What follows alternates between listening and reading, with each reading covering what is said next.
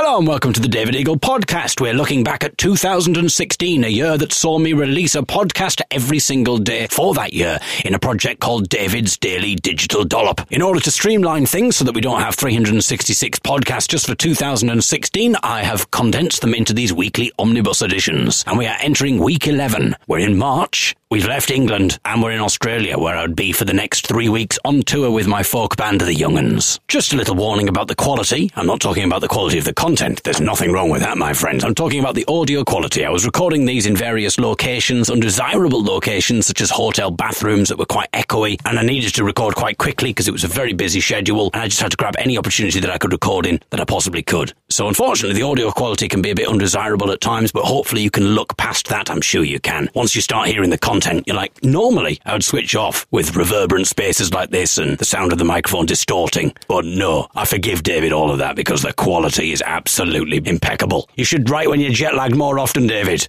Anyway, when you hear this sound, it means we're moving on to the next dollop. Enjoy. Listeners to yesterday's audio dollop will already know that there was no anal cavity search.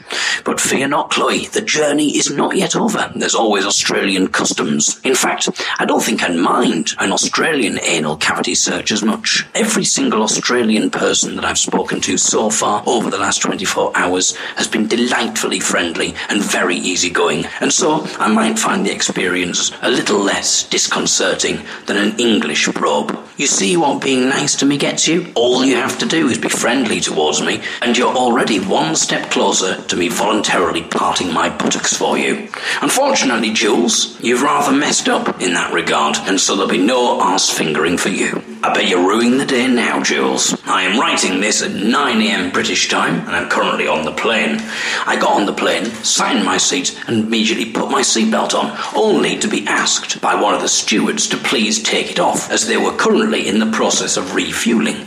I have no idea why me having my seatbelt on would impact on the refueling process. I could have asked for a reason, but it was the start of a long flight and the stewards were busy moving through the plane, and so I just decided to accept the request. What's that all about? If anyone knows, feel free to leave a comment and educate me. I might even bump you up the list of arse fingerers as a way of saying thanks. Before you take off, you are asked to listen and watch a very important safety video which describes what to do in the event of an emergency, which apparently doesn't include exiting with your laptop and recording equipment so that you can eject the plane and produce a dollop from the middle of the ocean. You get told this information is of paramount importance and to give it your full attention.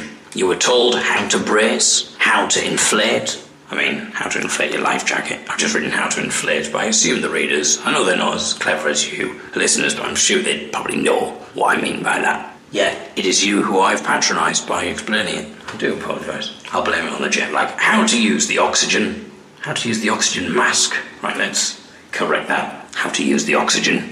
Simply breathe. There you go. I've corrected it. Now the readers won't be confused. How to use the oxygen mask. You are told that it is vitally important that you memorise where your nearest emergency exit is located. They tell you all this, and then you take off. Then mere minutes later, they spend the rest of your flight trying to ply you with alcohol. Dollop 70.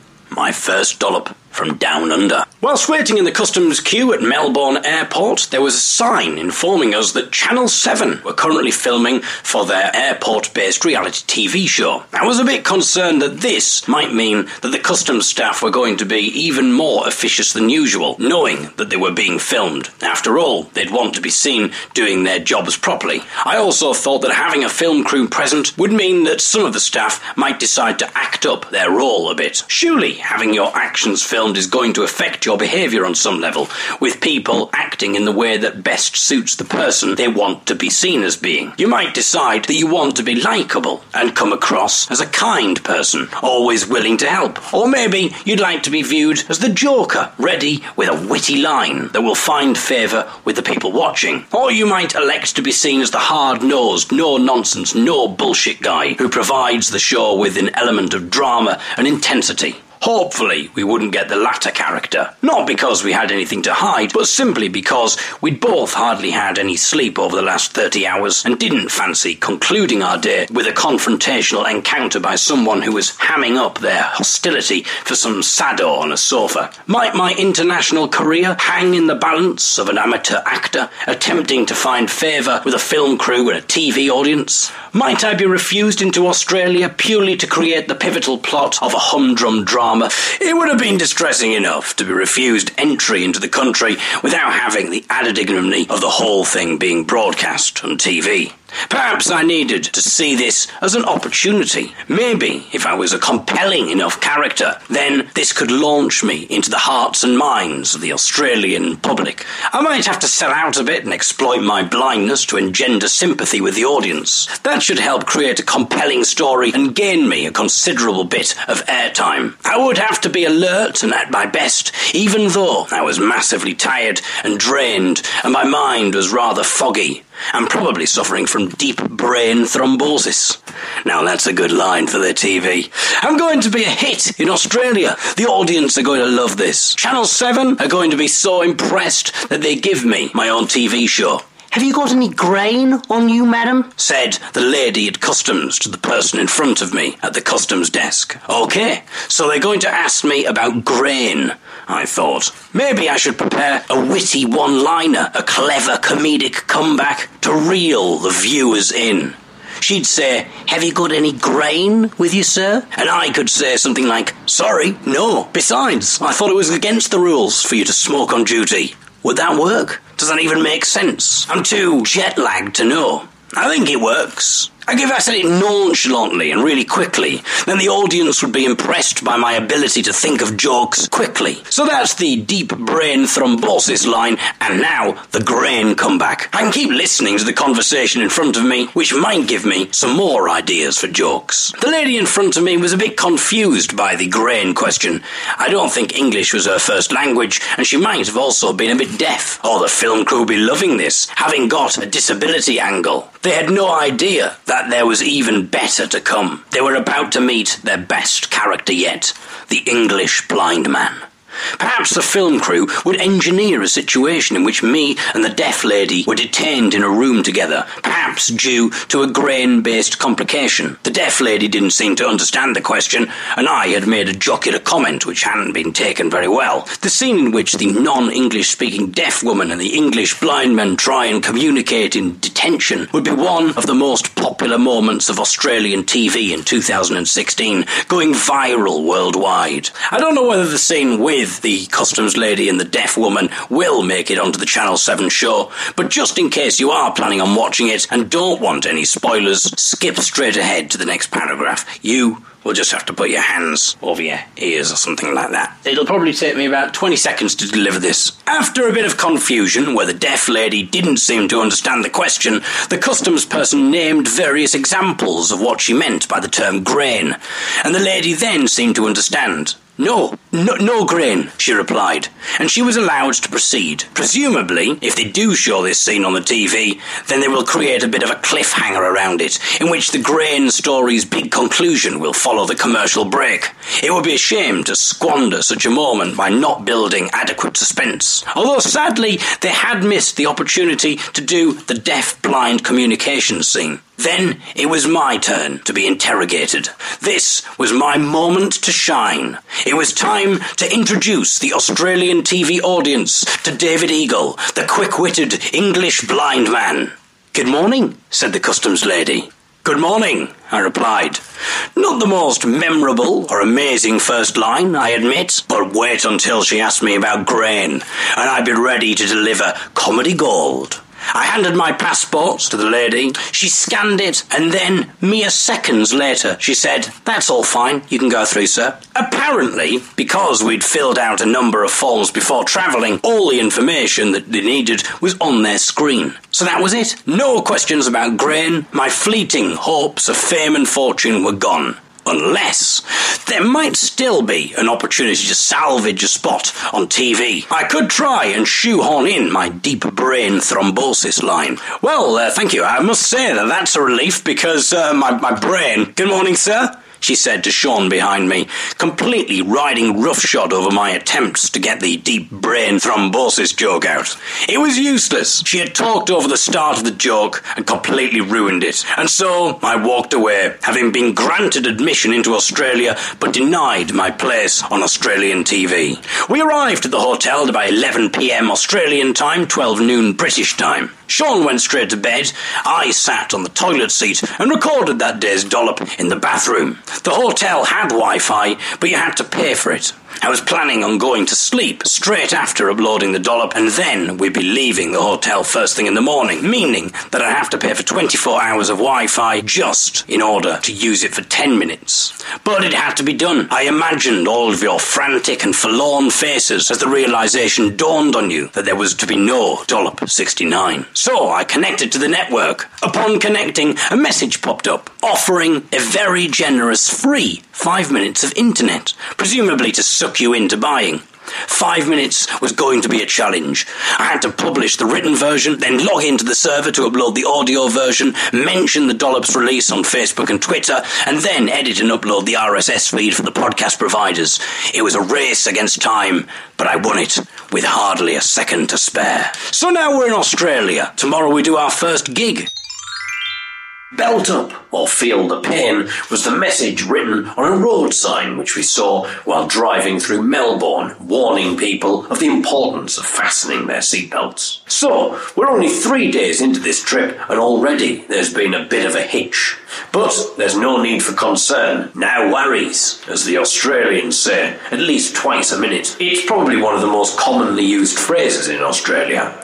As we passed the belt up or feel the pain sign, we noticed a hitchhiker at the side of the road.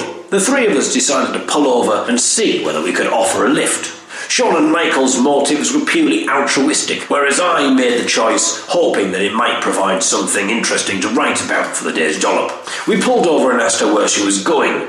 She turned out to be going to the same place as us. So she got in our car, thanking us profusely, and we answered her by instructing her to belt up or feel the pain. Unfortunately, it turns out that the roadside slogan isn't particularly common throughout Australia. Panicked, she attempted to escape the car, but the doors have an automatic locking system, and before she could decipher the unlock mechanism, Michael had pulled away and was now speeding down the motorway. We tried to placate her by saying, "No worries," but it doesn't sound quite as friendly in a Teesside accent. In fact, it sounded almost sarcastic and threatening. This only heightened her distress. Okay, I might have exaggerated the story a little bit, although I'm sure that you gathered that. Our hitchhiker was 22, originally from Germany, who apparently went by the name Pony. We inquired whether that was actually her real name. "My real name is Annie, but everyone calls me Pony."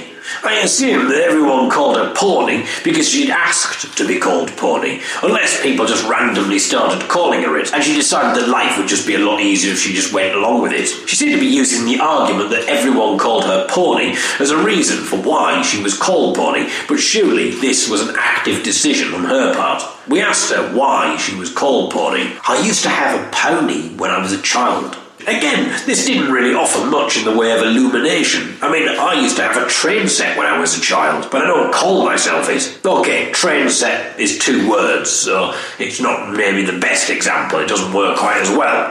I suppose I could always hyphenate it and be double-barreled, which might also have the advantage of bolstering my social status. Although actually I don't think train set eagle would really ingratiate myself with the posh upper-class types. It sounds more like a name befitting an experimental jazz musician than an aristocrat. Who could forget Trainset Eagle's legendary festival gig, in which he spent the first half an hour playing everything out of time? Still, in fairness, he did apologise for the delay, and the performance started to pick up from there. But then Trainset and his band started miming playing their instruments, and after a couple of minutes of this, the audience started complaining that they They couldn't hear anything. Train-set Eagle rebuked the restless crowd, telling them that they were in a designated quiet zone. The gig continued for another 5 minutes, but then, halfway through a flailing whistle solo, he stopped the gig and refused to continue because a leaf had fallen onto the stage. That's it. I'm never playing an outdoor festival again. It's just too much of a choo-choo. He gets a bit of a stutter whenever he's angry, hence the repetition of the word chew. You probably thought there was a typo. The audience hadn't seen Trainset this angry since someone heckled him for going electric. This was in the 80s and signified a highly controversial move, with many of his fans disowning his music. Before that time, his music was always totally run by steam. He grabbed hold of the heckling audience member and hauled him over the coals. Fortunately, the coals weren't remotely hot, because he was doing an electric set. In fact, I'm not even sure why he brought the coals on stage with him, probably just out of habit. Trainset Eagle sarcastically apologised to the audience for any inconvenience caused, and then stormed off the stage. And that was the last time he performed. He became an alcoholic and a drug addict, completely going off the rails, until finally he terminated in London King's Cross, where he'd been living rough on the streets. The band valiantly tried to go on without him, but it didn't last long, and they eventually split in Sheffield, with one half going down to London and the other half going up to York. Well, I was planning on this dollop being principally about the hitchhiker, but I've spent most of it going off on a tangential meander about a fictional, aggressive, experimental jazz musician. I must leave this dollop here, as we're now setting off to play our first Australian gig at the Port Fairy Festival. Polly, our hitchhiking friend from yesterday's dollop, declared herself to us as a woofer. We started to wonder just what kind of person we'd picked up. Was she actually a hitchhiker? Or is a woofer the Australian word for a dogger? She'd seen our car and stuck out her thumb, which we assumed to be the universal sign of the hitchhiker. But perhaps in Australia it's the symbol of the dogger. Actually, that would explain why she kept her seatbelt fastened and smiled so broadly when I told her to belt up or feel the pain. Was everything about to unravel like a chaotic scene in a slapstick comedy?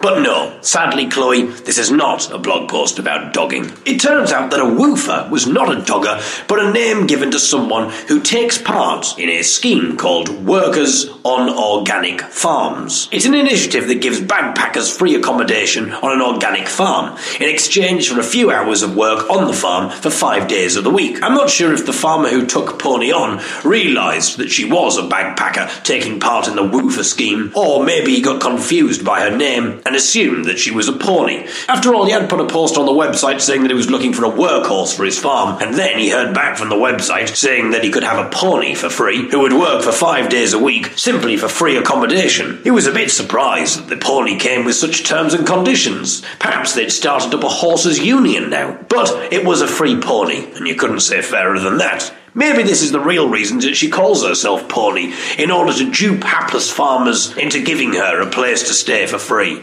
Maybe woofing isn't actually a real scheme, but it's just a group of people who con farmers into taking them on by pretending to be farmyard animals. By the time they've realised their mistake, they've already signed the contract. Plus, if these crazy people don't mind living in a stable and helping out on a farm, then maybe it's not such a bad deal after all.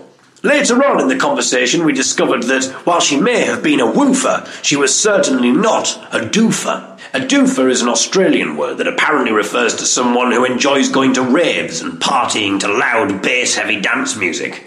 The name doofer is due to the kind of music that they listen to, which relates to the sound of the bass going doof, doof, doof, doof. Apparently it makes her ears hurt and feel nauseous. The doof! She can't handle the doof. I know, I can't believe I'm giving this away for free.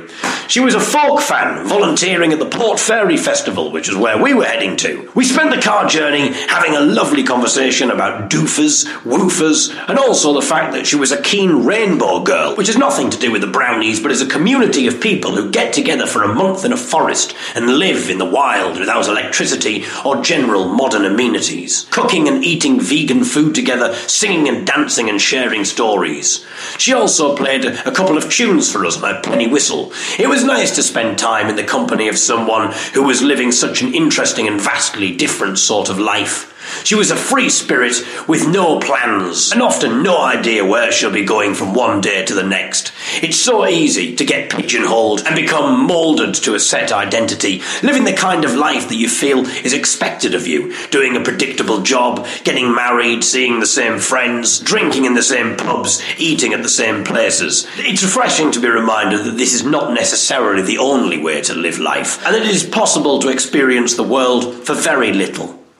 Yesterday, we swam in the ocean and walked on the beach. As I walked along the sand, I recalled how I would yearn as a child to go to Australia. The concept that there was a world below my feet was thrilling as a child, as my dad instructed me and my brothers to go and dig as big a hole as we could to see if we could reach Australia. Obviously, this was simply a ruse to keep us occupied so that my parents could get some peace, but I was obsessed with the idea of being able to dig a hole deep enough to take me to this exciting, magical world called Australia. And now, here I was, walking on the beach, but not on English, but Australian sand. One day, I grew up and realised that it wasn't possible to dig a hole to reach Australia. At some point in my life, the dream fizzled and died. As I walked along the beach, I remembered all of this and felt a connection with my childhood self, and imagined how exciting and happy he would be to know that he had made it. If I could only reach into the past and tell him to keep on digging. Obviously, my 5-year-old self would hear these words and just keep on slamming his spade into the sand with a naive intransigence. What are you doing, you idiot? When I said keep on digging, I was speaking metaphorically. I was using digging as an allegory for ploughing away at life, for keeping going in the face of adversity. What's metaphor? What's allegory? What's adversity? Bloody hell, was I really such an idiot? Oh, just keep digging. You'll get it one day. So yesterday I wrote about a lady called Pony, and today I am writing about a lady we encountered who was pretending to be a dog. I'm not sure whether this lady is also part of the woofer movement and pretends to be a dog to ingratiate herself with organic farmers. The dog lady was running around the festival site, entertaining children. She would lie on the ground, roll over, allow people to tickle her tummy. Sean and I had to hold Michael back, who finds that thing particularly kinky and highly arousing. All the while, she would bark and howl. The dog lady's owner was a man on stilts playing the bagpipes. The man would play and she would howl along and bark. As the bagpipes crescendoed to its ear-splitting finale, the dog lady would let out one final, long, loud howl whilst lying on her back and pissing into the air. It was a water pistol which she'd filled with water, which she had positioned between her legs. The pissing finale did nothing to pacify Michael's state of sexual arousal. We've been at the festival now for 2 days and we've seen this stilted bagpipe player and pissing, howling dog lady around the place for most of that time. I am fascinated to know what makes these people tick. Are they doing this for money, or just because they really enjoy it? If they're doing it for money, do they work for an agency who haggles and touts on their behalf? Maybe this is much bigger business than I think. They're not going out for any less than £500. Well, we can only really do £400.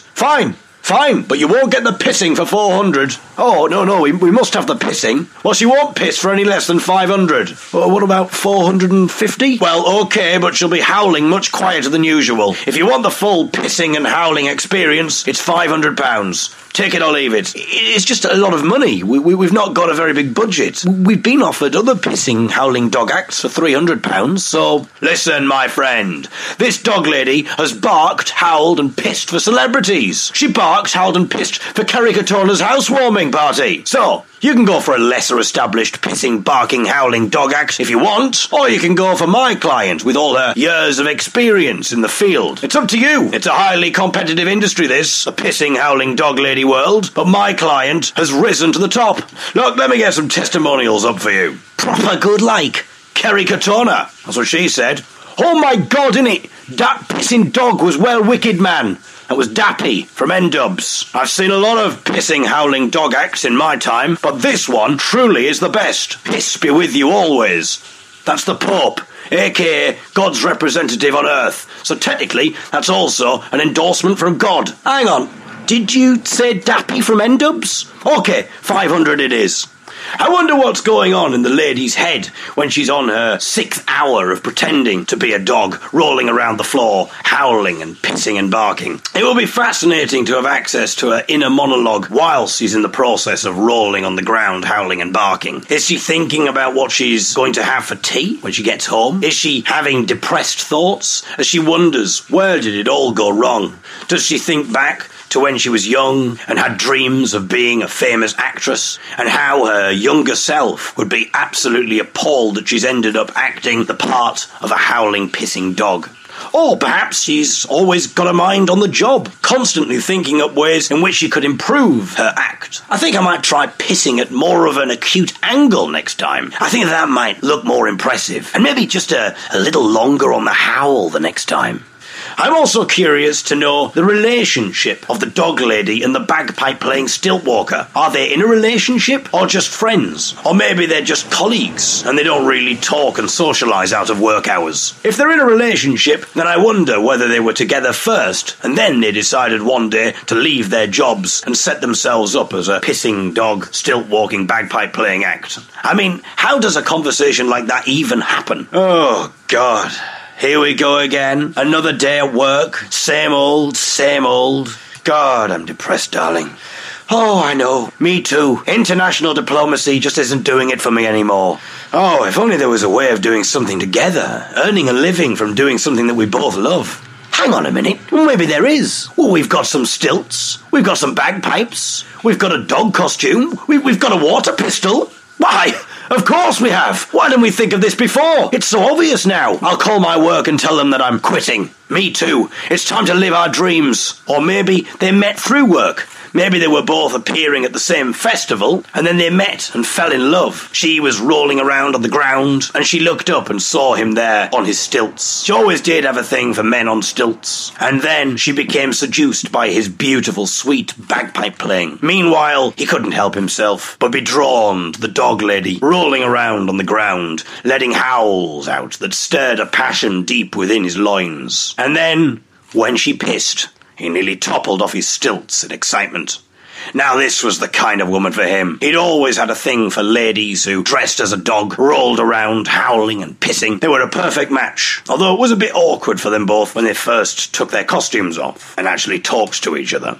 If they are in a relationship, then it'll be fascinating to hear their conversation just before and after their day's work. If they're having domestic problems, does it affect their act? Maybe she tries to trip him up by rolling into him, and he deliberately plays her least favourite tunes on the bagpipe, and maybe gives her a little kick when no one's looking. So, I've come all the way to Australia, and of all the things that I could possibly tell you about, I've decided to write about a lady pretending to be a dog.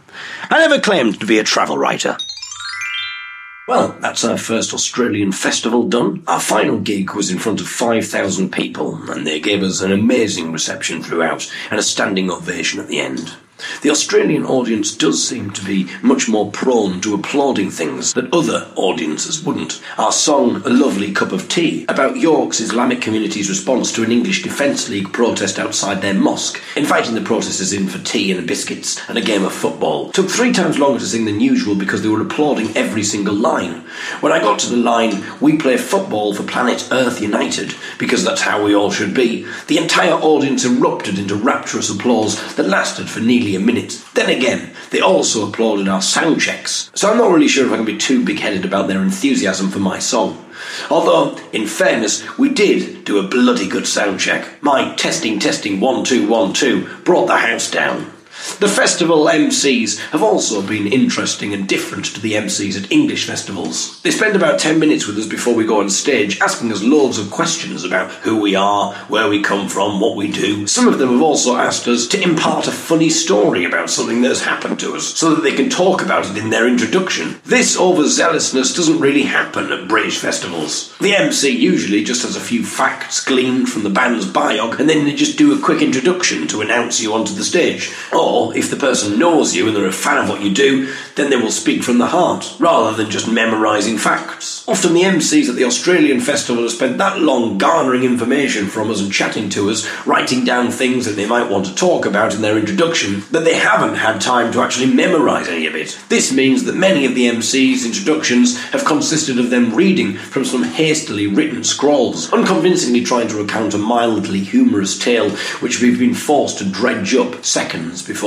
which has been feverishly transcribed into a hastily cobbled-together shorthand that the MC then has to try and decipher and recall with conviction. So our introductions have been very interesting. It's also a bit awkward for us, as often we are stood on the stage at the microphones, ready to launch straight in, and we have to just stand there while the MC attempts to read from a piece of paper that contains a semi-funny story that he's completely got confused and incongruously, frantically written down just seconds earlier. I tried to help out by jogging along with the MC on the microphone, hoping to spice up the intro a little bit, to make it seem a little less formal, but that didn't work, largely because the sound men hadn't actually turned on my microphone yet, and the microphone level was, however, coming out of our monitors, so I could hear it, and the MC could hear it, but the audience couldn't. This just caused the MC to confusingly halt his speech, and then just continue when I'd finished, a bit flummoxed. And of course, the audience had no idea what the heck was going on. Another odd thing that happened was that the MC invited us up onto the stage individually, calling out Sean first, who awkwardly stood there while the MC told the audience that he sang and wrote songs, and that he was a history graduate. The audience then gave Sean a round of applause, before Michael was invited to join Sean on the stage. The audience were then informed that Michael was also a singer, played guitar, and had recently been to New Zealand on holiday. The audience then applauded Michael, and then I was invited to join the other two on stage. I was then individually introduced to the audience, who were informed that I also sang and played the accordion and the piano, and then, oddly, they were told that I had been blind since 9 months old due to cancer, which was something that he'd asked me just in conversation, though I had no idea that this would form a part of the introduction. I was then given a round of applause, which was louder than the applause that the other two received. I'd like to think that this was because the audience found me more attractive and interesting than the other two, but it was probably just out of sympathy after hearing the blind cancer story. And then we were eventually allowed to start. It'll be interesting to see whether this happens throughout all Australian festivals, or if it's just something specific to this particular festival. David's Daily Digital Dollop, Dollop 75. Have you heard the noise? Just because I'm at the other side of the world, it doesn't necessarily mean that I'll be blessed with amazing tales of adventure to impart every day. Unfortunately, the mundane and logistics are all still concepts that exist in Australia, and today has been a logistical one, essentially consisting of getting from A to B. Tell us more, David, please. At 4 a.m, I got out of bed, finished yesterday's dollop, recorded it, and then published it. At 6:30, we began our journey to Melbourne to take the hire car back to the airport and pick up another one for the next part of our trip. I'd planned to spend the car journey writing today's dollop, but given that I'd only just written a dollop a few hours earlier, I didn't feel as if I had anything new to write about. All that had happened since 10 p.m. last night, which is when I finished writing yesterday's dollop, was that I went to bed, woke up, tidied up the written dollop, recorded it, uploaded it, and then got in the car. My brain didn't feel at all alert, and I'd had nothing to eat yet. Plus, I'd hardly slept, as I kept waking myself up by the sound of my nose, which was making some very odd noises. For some reason, rather than just blowing my nose and going back to sleep, I decided that it would be a good idea to record the peculiar sounds that my nose was generating, reasoning that I could include it in the audio dollop. Now that I am awake, the notion that people would want to listen to the sound of my nose, or anyone's nose for that matter, making a series of odd squeaking noises is an absurd one. But at 1:30 in the morning, after only 2 hours of sleep, it seemed like a very good idea. So, I got out of bed and stumbled around my room, a bit dazed and confused due to the dark and sleep deprivation. It took me a couple of minutes to remember where I'd put the digital recorder, yet this wasn't enough time for my brain to suddenly think, hang on a minute, you've got to be up early tomorrow, you've hardly had any sleep at all this week, and you're patently in need of it, as is being clearly illustrated by the fact that you're now out of bed searching for a digital recorder in order to record the sound of your nose. Eventually I found the recorder and got back to bed to record the strange nasal sounds. Rather than quickly recording the noises, then blowing my nose and falling back asleep, I turned into a bit of a director, experimenting with different techniques to create different sounds. I played around with applying pressure to certain parts of my nose in order to change the airflow and thus alter the timbre. I was rather proud of my seagull impression until I realised that I was a 30-year-old man recording himself trying to do animal impressions with his mucus-filled nostrils, and that I then planned on sharing these noises with other people, and that realisation took the edge off my achievements somewhat. However, I've recorded it now, so I'll put it at the end of this dollop. I doubt that many of you will click on it. Well, you don't even have to. You just have to keep listening. So, I mean, look at you. You don't even have to put any effort in. In fact, many of you might fall asleep listening to this. You might be a bit bored, fall asleep. The next thing you hear, weird whimpering, whining sounds coming from my nose. That'll give you nightmares, Claire. This might turn out to be my biggest hit yet. Sometimes there is just no knowing, although in this case I think there probably is. But I'll keep an eye out on my web stats just in case this does turn out to be my most popular dollop yet. Perhaps this dollop will go viral, or maybe it's just my nose that will go viral due to my relentless prodding and poking as I try and emulate more and more different types of animals that my now millions of fans are requesting to hear. And I'd feel obliged to continue, despite my nasal virus, especially now that I've been asked to appear on the Children in Need TV programme and take part in a telethon whereby people donate money to hear me do impressions of different animals. I don't have it in my heart to say no when I do have it in my nose to say yes and save lives. The fate of so many disabled children rests upon these shoulders, or more accurately, this nose. I desperately need some medical intervention to stop my nose from eventually falling off. But, ironically, I can't afford the treatment because I'm spending all my time and energy saving lives for free. And when I do get a couple of hours to rest, I just don't have the energy to do any more nose noises in order to raise funds for my much-needed treatment. But then, one day, my career ends in an epic fashion.